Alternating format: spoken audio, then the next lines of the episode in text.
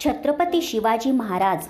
शिवरायांचे आठवावे रूप शिवरायांचा आठवावा प्रताप. महाराष्ट्राला स्वराज्याचा मूलमंत्र देणारे शिवाजी महाराज हे एक आदर्श पुरुष होते. शिवरायांचा जन्म सतराव्या शतकात झाला.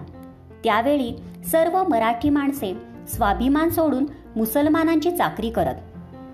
शिवरायांचे वडील आजोबा हे पण परक्यांच्या चाकरीत होते. शिवरायांच्या मातेने लहानपणापासूनच शिवबांच्या मनात स्वातंत्र्यप्रेम निर्माण केले.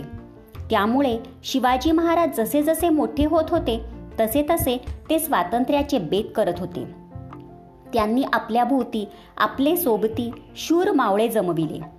त्यातूनच तानाजी येसाजी बाजी असे शूर साथीदार शिवबांना मिळाले. शिवाजींनी आपली कामगिरी सुरू केली.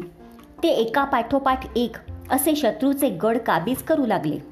अफजल खान शाहिस्ते खान अशा सरदारांचा त्यांनी पाडाव केला.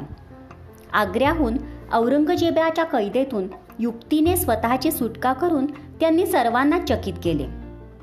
कारण शक्तीपेक्षा युक्ती श्रेष्ठ आहे हे त्यांनी जाणले होते. सोळाशे शहात्तरमध्ये शिवाजी महाराजांचा राज्याभिषेक साजरा झाला. आणि सोळाशे ऐंशीमध्ये या शूर राजाचे निधन झाले. हृदयात माऊली रयतेस सावली गडकोट रावळी शिवशंकर हा.